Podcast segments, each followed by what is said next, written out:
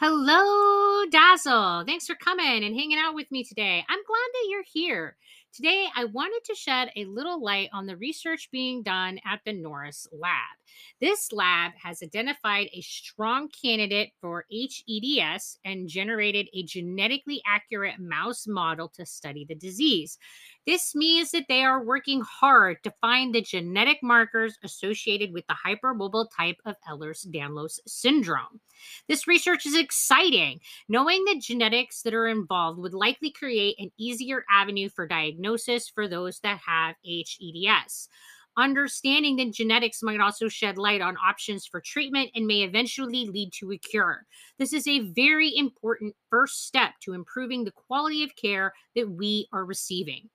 The first thing that makes me excited about this particular lab is that the research is being done by a scientist that has HEDS.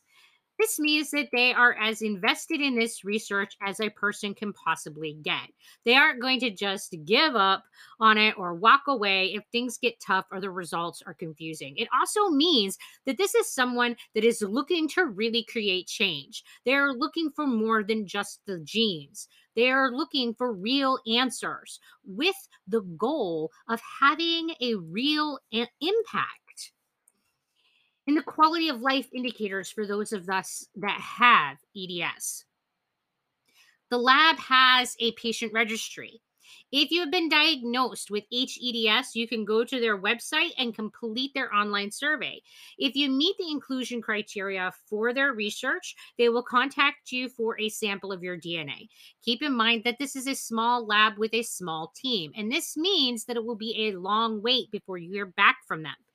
Be patient. They are doing everything as quickly as they can, but every step in the process takes time to complete. They have been getting as many applications and they will need many more.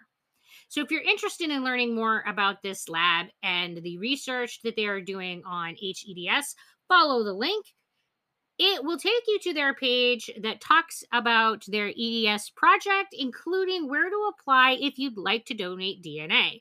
Keep in mind that it is essential that they have people donating their DNA if they are going to be able to discover the genes that can improve the quality of care that we are receiving.